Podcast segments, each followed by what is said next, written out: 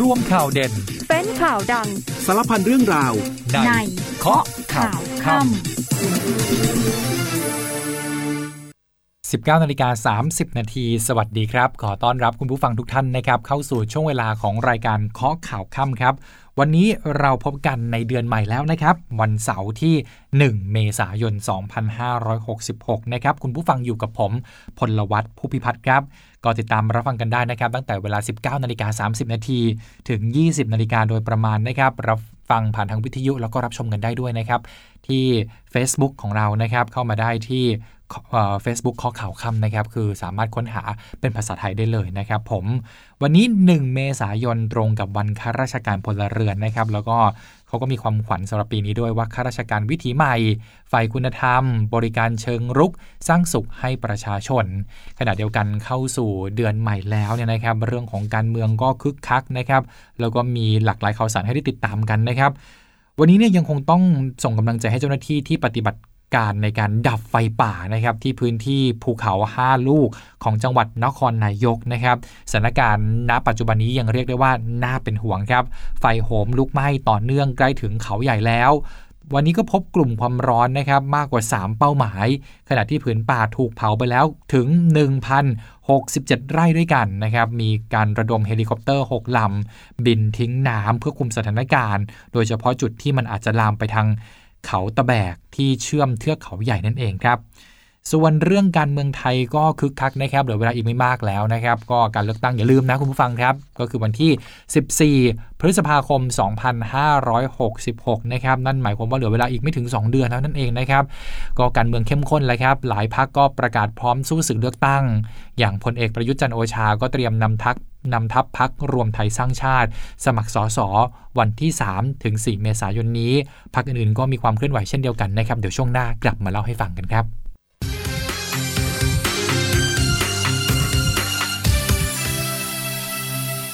19นาฬิกา35 นาทีกลับมาเคาะข่าวค่ำกันต่อนะครับ คุณผู้ฟังยังอยู่กับผมนิวพลวัตผู้พิพัฒน์ครับจับตาไปที่สถานการณ์ไฟป่าในพื้นที่จังหวัดนครนายกกันก่อนเลยนะครับ ผมคือไฟป่ายังลามไม่หยุดนะครับ ตอนนี้เนี่ยย่างเข้าสู่วันที่ 4 แล้ว มีพื้นที่ป่าบนภูเขา 5 ลูกนะครับถูกไฟไหม้ ไม่ว่าจะเป็นเขาชับพลู เขาแหลม เขานางดำ เขาตะแบก และเขาวังรีนะครับ ตอนนี้มีพื้นที่ป่าเสียหายไปแล้วเนี่ยมากถึง 1,067 ไร่ด้วยกันนะครับ อย่างเมื่อวานนี้ก็สามารถคุมไฟได้ให้อยู่ในวงจำกัดนะครับ แต่ก็ยังมีอุปสรรค นั่นก็คือลมนั่นเองนะครับ ลมที่พัดมาแรง แล้วลมก็เปลี่ยนทิศด้วย แล้วก็ได้มีการวางกำลังรถดับเพลิงในจุดเสี่ยงต่างๆ ไม่ให้เข้าพื้นที่สำคัญ และที่อยู่ของประชาชน วันนี้นอกจากได้มีการจัดกำลังพลจากภาคส่วนต่างๆ รวมถึงประชาชนจิตอาสานะครับที่ปฏิบัติการช่วยกันดับไฟภาคพื้นดินแล้ว ยังมีการบินเฮลิคอปเตอร์ด้วยนะครับ เป็นปฏิบัติการเฮลิคอปเตอร์ ดับไฟป่าจำนวน 6 ลำด้วยกันนะครับ บินเข้าไปทิ้งน้ำบนเขาในจุดที่ยังคงมีไฟป่าเกิดขึ้นอยู่ แล้วก็เป็นจุดที่มีควันนั่นเองนะครับ โดยเป็นเฮลิคอปเตอร์จาก ฟากฝั่งของปภ.สองลำนะครับก็คือกระทรวงมหาดไทย แล้วก็มีเฮลิคอปเตอร์จากทส.นะครับหรือว่ากระทรวงทรัพยากรธรรมชาติและสิ่งแวดล้อม 2 ลำนะทอบอหนึ่งลำก็คือของกองทัพบบก แล้วก็ล่าสุดนี้ก็มีทางกองทัพอากาศครับ ที่ได้ช่วยเสริมเครื่องบิน BT67 นะครับมาร่วมดับไฟป่าในวันนี้ด้วยอีก 1 ลำด้วยกัน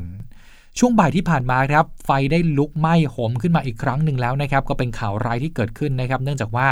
ตั้งแต่เช้าเนี่ยมีกระแสลมแรงทำให้ไฟบริเวณเขานางดำที่ลุกขึ้นเนี่ยลุกลามขึ้นอย่างหนักอีกครั้งหนึ่ง จนลามลงมาบริเวณด้านล่างตินเขา ด้านหลังรีสอร์ทแล้วก็ใกล้บ้านเรือนประชาชนเจ้าหน้าที่ทุกภาคส่วนได้เร่งระดมกำลังนะครับเข้าใกล้แนวไฟเพื่อควบคุม ไม่ให้มันลงมาถึงบริเวณของประชาชนครับ ทางผู้ว่าราชการจังหวัดนครนายกนะครับ ก็เล่าให้ฟังว่าสถานการณ์ไฟป่าเนี่ยยังน่าห่วง ยังไม่สามารถประเมินได้ว่าภารกิจการดับไฟในครั้งนี้ จะเสร็จสิ้นเมื่อใด เนื่องจากว่าไฟที่ลุกลามนั้นมีวงกว้างมากเกินไป เหลือระยะอีกไม่มากนะครับ ก็จะขึ้นไปบริเวณอุทยานแห่งชาติเขาใหญ่แล้วทำให้ทุกคนต้องช่วยกันควบคุมไฟเอาไว้ ให้มันอยู่ในวงจำกัดให้ได้ครับ นอกเหนือจากที่นครนายกนะครับที่พื้นที่ภาคเหนือก็น่ากังวลใจเหมือนกันนะครับอย่างเช่นที่เชียงใหม่เนี่ยก็เกิดไฟป่าขึ้นนะครับโดยเฉพาะไฟป่าในเขตอุทยานแห่งชาติดอยสุเทพปุย จุดเดิมนะครับที่บริเวณน้ำตก ตาดมาให้รอยต่อของตำบลแม่เหียอำเภอเมือง แล้วก็ตำบลบ้านปงอำเภอหางดงนะครับ ไฟป่าเกิดขึ้นเมื่อ 2 วันก่อน เจ้าหน้าที่สามารถควบคุมไฟได้แล้ว ต่อมาเนี่ยพบหัวไฟมันปะทุขึ้นนะครับในจุดใหม่ บริเวณบ้านแม่สาใหม่อำเภอแม่ริมสำนักงานบริหารพื้นที่อนุรักษ์ที่ 16 เชียงใหม่ก็บริเวณนั้นเนี่ยนะครับเกิดไฟป่าขึ้นมาอีกครั้งหนึ่งนะขณะนี้อยู่ระหว่างการระดมเจ้าหน้าที่เร่งดับไฟ ขณะที่เฮลิคอปเตอร์ต้องทำงานด้วยความยากลำบากนะครับแล้วก็ต้องประเมินสถานการณ์ก่อนขึ้นบินด้วย เนื่องจากหมอกควันมันหนาแน่นครับ ส่งผลให้ทัศนวิสัยในการบินลดลง แล้วก็ยังมีไฟป่าอีก 8 จุดนะครับเจ้าหน้าที่หน่วยงานที่เกี่ยวข้องกำลังเร่ง เกลี่ยกำลังเจ้าหน้าที่ จากจุดที่ไฟดับแล้วเนี่ยมาเสริมเพื่อควบคุมไฟป่าให้มันดับแล้วก็อยู่ในวงที่จำกัดให้ได้โดยเร็วนั่นเองนะครับคือเจ้าหน้าที่ทำงานหนักมากคุณผู้ฟัง พอเสร็จจุดหนึ่งไปแล้วเนี่ยแทนที่จะได้พักได้กลับบ้านนะครับ ต้องรีบไปช่วยดับไฟอีกจุดหนึ่งคือมันเกิดขึ้นหลายจุดจริงๆนะครับทั้งในพื้นที่ภาคเหนือแล้วก็ที่นครนายกด้วยนั่นเองนะครับยังเมื่อกลางดึกที่ผ่านมานะครับก็เกิด ผลกระทบกับสุขภาพร่างกายของเจ้าหน้าที่นะครับ คือเจ้าหน้าที่สถานีควบคุมไฟป่าภูพิงค์เจ็ดนายเนี่ยถูกต่อต่อยนะครับ ขณะที่เข้าไปทำแนวกันไฟ ก็กำลังเร่งช่วยกันคนละไม้คนละมือเพื่อป้องกันไฟป่าไม่ให้มันลามเข้ามา ที่ลานจอดเฮลิคอปเตอร์ ที่พระตำหนักภูพิงค์ ราชนิเวศน์ ในอุทยานแห่งชาติดอยสุเทพปุย จังหวัดเชียงใหม่นะครับคือต่อต่อยเนี่ยไม่ใช่เรื่องเล่นๆเลยนะ คุณผู้ฟังครับมีหนึ่งนายที่อาการแพ้รุนแรงนะครับตาบวมเลยนะครับคือคือปากบวมตาเนี่ยปิดเลย แล้วก็ลิ้นจุกด้วยนะครับก็ต้องรีบนำตัวส่งโรงพยาบาลมหาราชนครเชียงใหม่เป็นการด่วน แล้วก็มีเจ้าหน้าที่อีก 6 นายที่ได้รับการปฐมพยาบาลเบื้องต้น ไม่มีอาการแพ้ นอกจากถูกต่อต่อยแล้วเนี่ยก็มีข่าวเศร้า เพราะว่าพบร่างผู้เสียชีวิตอีกหนึ่งนายนะครับ ซึ่งเป็น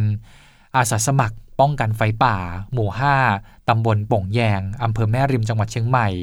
คืออาสาสมัครท่านนี้เนี่ยเสียชีวิตหลังจากเป็นลมหมดสติ เพราะว่าสูดดมควันไฟขณะที่เขาเนี่ยเข้าไปเป็นจิตอาสาช่วยดับไฟป่า แล้วก็ทำแนวกันไฟ ในเขตอุทยานแห่งชาติ ขุนขาน บ้านป๊อกตำบลเสมิงเหนืออำเภอเสมิงนั่นเองนะครับก็ขอแสดงความเสียใจกับครอบครัวผู้สูญเสียด้วยนะครับล่าสุดนี้ครับทางจังหวัดเชียงใหม่เนี่ยได้ประกาศเขตภัยพิบัติไฟป่าแล้วนะครับในพื้นที่หมู่ 7ตำบลบ้านปงอำเภอหางดง หมู่ที่ 3ตำบลแม่เหี่ย หมู่ที่ 12ตำบลสุเทพ ของอำเภอเมืองเชียงใหม่ครับ ด้านกระทรวงการต่างประเทศวันนี้นะครับ ทางคุณการจนาพัทรโชคอธิบดีกรมสารนิเทศ และโฆษกกระทรวงการต่างประเทศได้เปิดเผยว่าตอนนี้เนี่ยฝ่ายไทยของเราเนี่ยก็ได้ประสานงานกับประเทศเพื่อนบ้านนะครับ คือขอความร่วมมือในฝั่งเขาเนี่ยให้ควบคุมปริมาณการเผาป่า ในช่วงฤดูแล้งด้วยนะครับ เพราะมันส่งผลกระทบข้ามแดนมาถึงประเทศไทยบ้านเรานะครับ พร้อมกับหารือกับท่านเลขาธิการอาเซียน เพื่อผลักดันความร่วมมือระดับภูมิภาค ป้องกันและติดตามแก้ไขปัญหาหมอกควันข้ามแดนอย่างต่อเนื่องครับ อย่างที่เกริ่นไปนะครับเข้าสู่เดือนเมษายนแล้วเนี่ยการเมืองบ้านเราเนี่ยก็เริ่มคึกคักมากยิ่งขึ้น เดี๋ยวช่วงหน้าเนี่ยก่อนที่จะกลับมาติดตามนะครับความเคลื่อนไหวของแต่ละพักกันเนี่ยนะครับ ช่วงนี้เรามีรายงานพิเศษมาฝากคุณผู้ฟังด้วยนะครับ นับถอยหลังเลือกตั้ง 66 ไปติดตามพร้อมกันเลยครับ นับถอยหลังเลือกตั้ง 66 ตามมาตรา 92 ของกฎหมายประกอบรัฐธรรมนูญ ว่าด้วยการเลือกตั้งสสปี 2561 กำหนดให้จัดให้มีการอำนวยความสะดวกสำหรับการออกเสียงลงคะแนนของผู้พิการทุพพลภาพหรือผู้สูงอายุไว้เป็นพิเศษ กกตจึงกำหนดให้มีการจัดสถานที่ลงคะแนนเพื่ออำนวยความสะดวกแก่ผู้พิการ ทุพพลภาพหรือผู้สูงอายุ ซึ่งจะต้องหลีกเลี่ยงสถานที่ที่ต้องใช้บันได โดยเลือกสถานที่ที่มีทางเดินเป็นทางเรียบ จัดให้ทางเข้าออกภายในคูหาเลือกตั้ง และทางเข้าไปยังหีบบัตรเลือกตั้ง มีพื้นที่กว้างพอที่จะใช้วิวแชร์ สามารถเข้าออกโดยสะดวก รวมทั้งอำนวยความสะดวกแก่ผู้พิการหรือทุพพลภาพ หรือผู้สูงอายุโดยวิธีที่เหมาะสม ทั้งนี้กรรมการประจำหน่วยเลือกตั้งจะคำนึงถึงลักษณะทางกายภาพของผู้พิการ หรือทุพพลภาพและผู้สูงอายุ หากไม่สามารถทำเครื่องหมายลงในบัตรเลือกตั้งได้ เจ้าหน้าที่หรือญาติ หรือบุคคลที่ไว้วางใจ สามารถทำเครื่องหมายลงในบัตรเลือกตั้งแทนได้ แต่ต้องได้รับความยินยอม และเป็นไปตามเจตนาของผู้พิการหรือทุพพลภาพ หรือผู้สูงอายุนั้น และให้ถือว่าเป็นการออกเสียงลงคะแนนโดยตรงและลับ ทั้งนี้กกตกำหนดสถานที่ลงคะแนนเลือกตั้งกลางสำหรับผู้พิการทุพพลภาพหรือผู้สูงอายุไว้ 28 แห่งใน 23 จังหวัด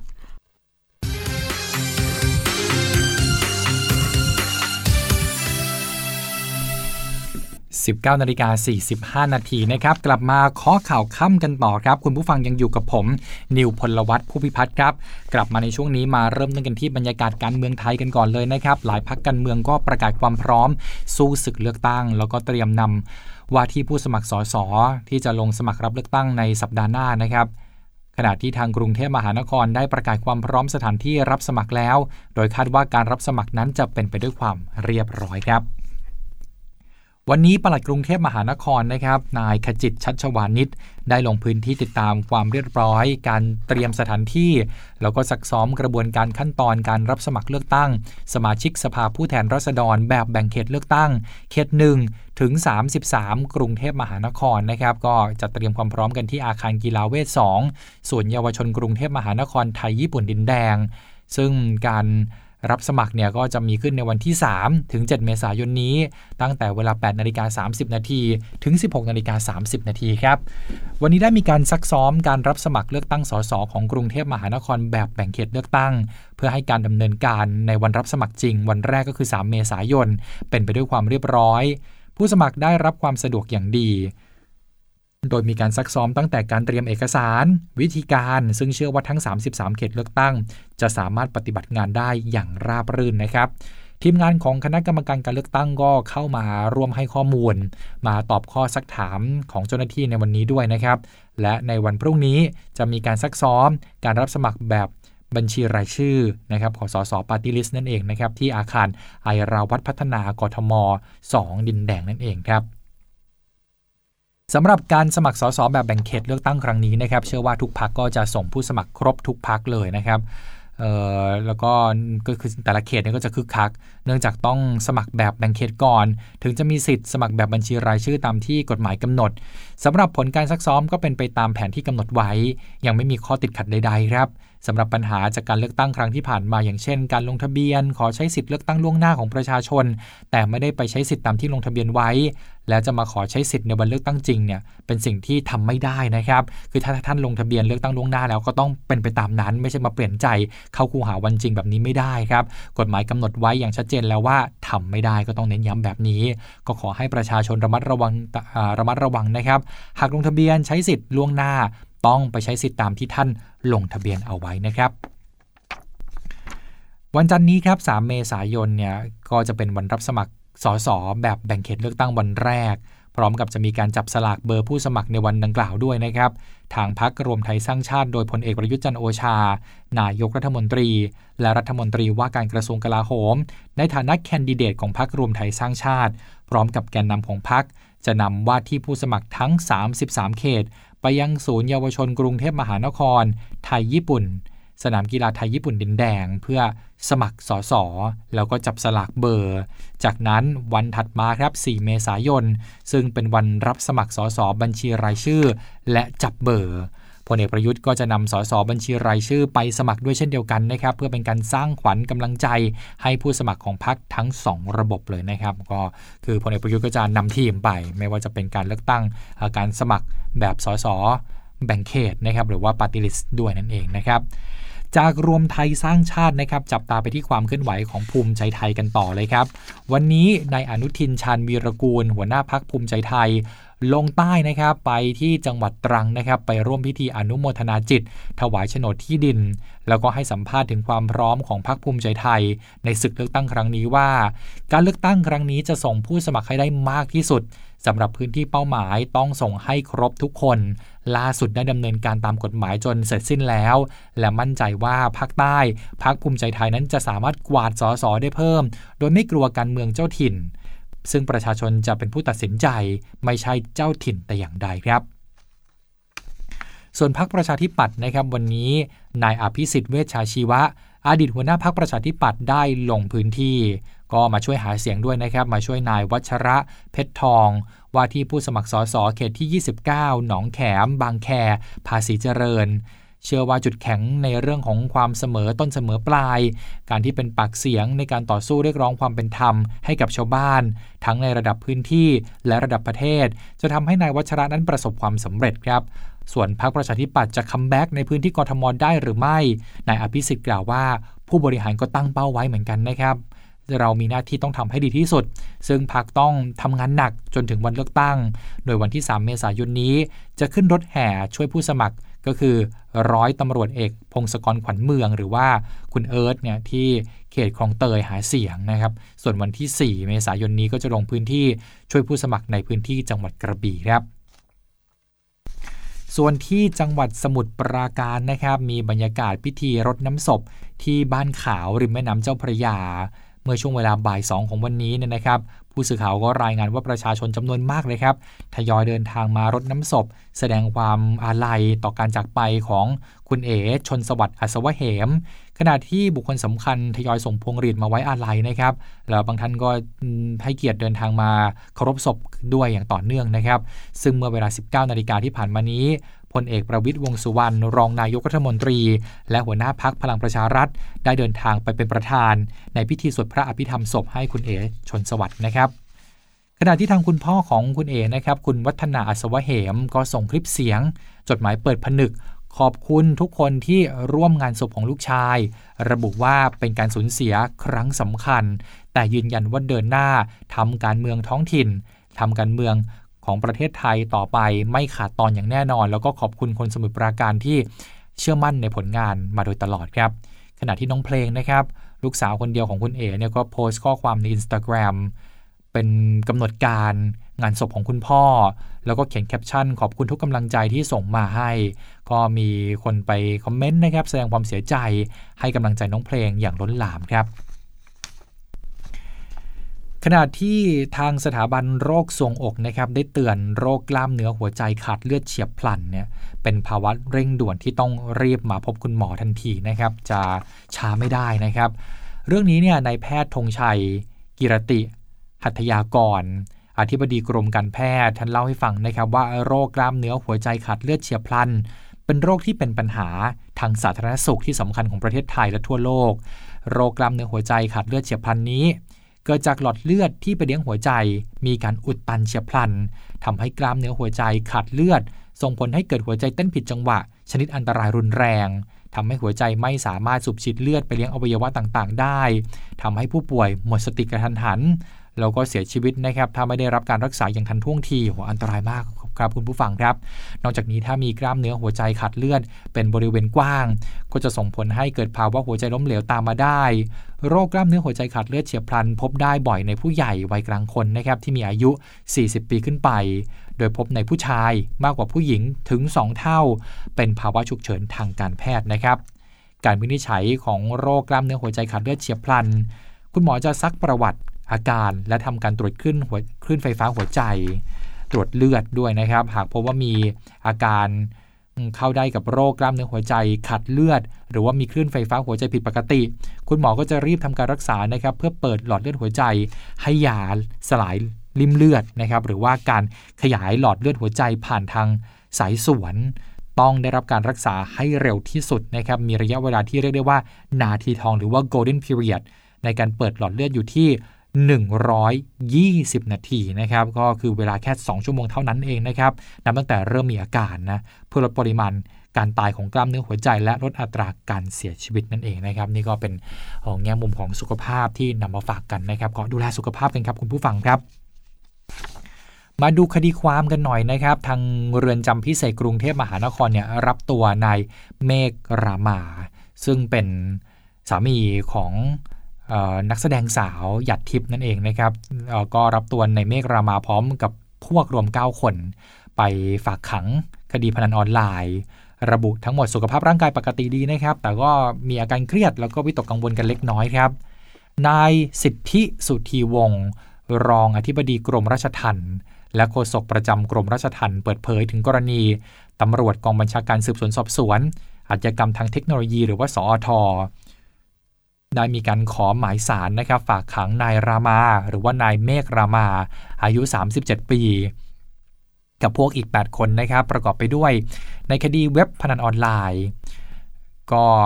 ทางกรมราชทัณฑ์เนี่ยก็ได้รับรายงานจากนายนัททีทองปราด ผู้บัญชาการเรือนจำพิเศษกรุงเทพมหานครว่าเมื่อเวลา 18นาฬิกา25 นาทีของวันที่ 31 มีนาคมที่ผ่านมา ได้รับทั้ง 9 คนไว้เรียบร้อยแล้วนะครับ ซึ่งเรือนจำได้ส่งตัวไปคุมขังที่ฝ่ายควบคุม แดน 2 ในห้องแยกกักโรค ตามมาตรการป้องกันและควบคุมการแพร่ระบาดของโควิด -19 เป็นระยะเวลา 5 วัน และห้องกันชนอีก 5 วันนะครับ เช่นเดียวกับผู้ต้องหา หรือว่าผู้ต้องขังเข้าใหม่อื่น ๆ นอกจากนี้เจ้าหน้าที่ในงานรูปพันธ์ก็ได้ดำเนินการสอบประวัตินะครับ มีการสอบถามประวัติพิมพ์มือนะครับ ถ่ายรูป ตรวจร่างกาย โดยบุคลากรทางการแพทย์ สถานพยาบาลเรือนจำตามระเบียบทุกขั้นตอนเลยนะครับ ทุกอย่างก็เรียบร้อยดี ก็บอกว่าผู้ต้องขังทั้ง 9 รายนี้ มีสุขภาพร่างกายปกตินะครับ ที่เห็นก็คือมีอาการเครียด วิตกกังวลเล็กน้อยทั้งนี้จะมีการนัดนักจิตวิทยาของเรือนจำเนี่ยมาดูแลด้านสภาพจิตใจกันต่อไปครับวันนี้ 1 เมษายน 2566 นะครับ เป็นวันแรกของการใช้สิทธิ์โครงการลงทะเบียน เพื่อบัตรสวัสดิการแห่งรัฐ ปี 2565 โดยมีผู้ใช้สิทธิ์ ผู้มีสิทธิ์เนี่ยกว่า 12 ล้านราย สามารถใช้สิทธิ์ได้ผ่านบัตรประชาชนแบบสมาร์ทการ์ดนะครับเรื่องนี้นายพรชัยธีระเวชผู้อำนวยการสำนักงานเศรษฐกิจการคลัง ในฐานะโฆษกกระทรวงการคลังกล่าวว่า วันนี้เป็นต้นไปเนี่ยนะครับ ผู้ผ่านเกณฑ์การพิจารณาคุณสมบัติ ตามโครงการลงทะเบียน เพื่อสวัสดิการแห่งรัฐ ปี 2565 ที่ท่านยืนยันตัวตนสำเร็จแล้ว มีทั้งหมดทั้งสิ้นเนี่ย12ล้าน565,862 ราย ท่านสามารถใช้สิทธิ์ บัตรสวัสดิการแห่งรัฐ ผ่านบัตรประชาชนได้เลยนะครับ โดยจะได้รับวงเงินค่าซื้อสินค้าอุปโภคบริโภคที่จำเป็น จากร้านธงฟ้าจำนวน 300 บาทต่อคนต่อเดือน วงเงินส่วนลดค่าซื้อก๊าซสูงต้มเนี่ยได้อีก 80 บาทต่อคนต่อ 3 เดือนครับ ค่าเดินทางผ่านระบบขนส่งสาธารณะ 750 บาทต่อคนต่อเดือน เงินอุดหนุนค่าไฟฟ้าจำนวน 315 บาทต่อครัวเรือนต่อเดือน และยังมีค่าน้ำประปาอีกจำนวน 100 บาทต่อครัวเรือนต่อเดือนครับ อย่างไรก็ตามนะครับเนื่องจากเป็นครั้งแรกที่มีการใช้สิทธิ์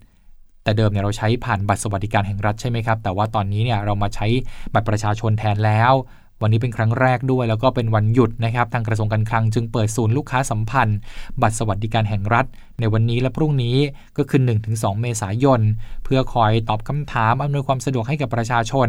ใครติดขัดอะไร อยากที่จะคุยกับเจ้าหน้าที่นะครับจดเบอร์เลยนะครับโทรไปได้ที่หมายเลขโทรศัพท์ 02 109 2345 นะครับสำหรับผู้ประกอบการร้านธงฟ้าและร้านอื่นๆ ตามที่กระทรวงพาณิชย์กำหนดเนี่ยขอให้เตรียมความพร้อมของอุปกรณ์เครื่อง EDC และปรับปรุงแอปพลิเคชันถุงเงินให้เป็นปัจจุบันด้วย หากพบปัญหาในการปรับปรุงระบบ ติดต่อได้นะครับที่ศูนย์บริการข้อมูลแก้ไขปัญหาร้านค้า หมายเลขโทรศัพท์ 02 111 1111โอ้เบอร์จำง่ายมากเลย 02 111 1111 กด 2 โทรไปได้ตลอด 24 ชั่วโมงนะครับ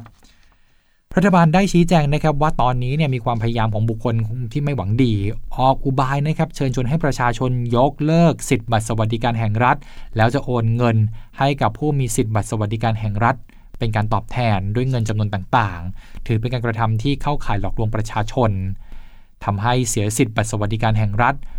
อาจจะมีความผิดทางอาญานะครับมีโทษจำคุกไม่เกิน 5 ปี หรือปรับ 1 0 0 0 0แบาท หรือทั้งจำทั้งปรับ ดังนั้นก็ขอให้พี่น้องประชาชนอย่าไปหลงเชื่อนะครับ หากพบเบาะแส หรือการกระทำที่แอบอ้างดังกล่าว ก็ขอให้แจ้งเจ้าหน้าที่ตำรวจทันทีนะครับ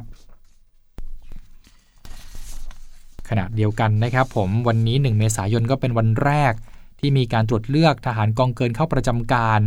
ท่านผู้บัญชาการทหารบกก็ได้ลงพื้นที่ตรวจเยี่ยมการตรวจเลือกทหารกองเกินด้วยนะครับ พลเอกนรงพันธ์จิตแก้วแท้ผู้บัญชาการทหารบกได้เดินทางไปยังวัดสามพระยา โดยเป็นสถานที่ตรวจเลือกทหารกองเกินเข้าประจำการ เขตพระนครกรุงเทพมหานครครับ ท่านผู้บัญชาการทหารบกก็ได้ตรวจเยี่ยมรับฟังบรรยาย ขั้นตอนการตรวจเลือกทหารจากประธานคณะกรรมการ ตรวจเลือกทหาร มีการเรียกชื่อตรวจร่างกาย การวัดขนาดเป็นต้นนะครับ ซึ่งผู้บัญชาการทหารบกก็เดินไปพบปะพูดคุยกับชายไทยที่มาทำการตรวจเลือก รวมถึงพบผู้ปกครองที่ได้พาบุตรหลานมาทำการตรวจเลือกในวันนี้ด้วยนะครับ ก็ได้พบกับนายนพวัตรดารารัตนโรธซึ่งนายนพวัตรเนี่ยปัจจุบันนี้อายุ 23 ปี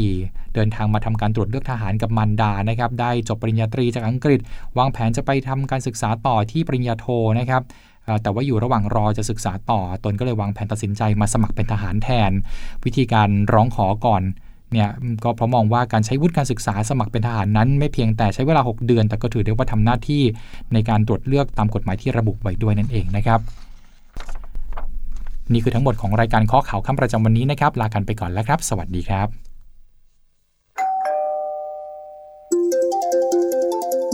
กข่าวทั้งวันให้คุณรู้ข่าวไม่ตกประเด็น ช่วงเคาะข่าวค่ำกับพิธีกรคนข่าว พบกันทุกวันจันทร์ถึงวันอาทิตย์ไม่ควรพลาด เพราะคุณจะไม่ตกข่าวที่คิดแล้วเคาะ ทุกวันส่งตรงถึงคุณ ตั้งแต่เวลา 19นาฬิกา30 นาทีถึง 20นาฬิกาโดยประมาณ ทางสถานีวิทยุในเครือกองทัพบบก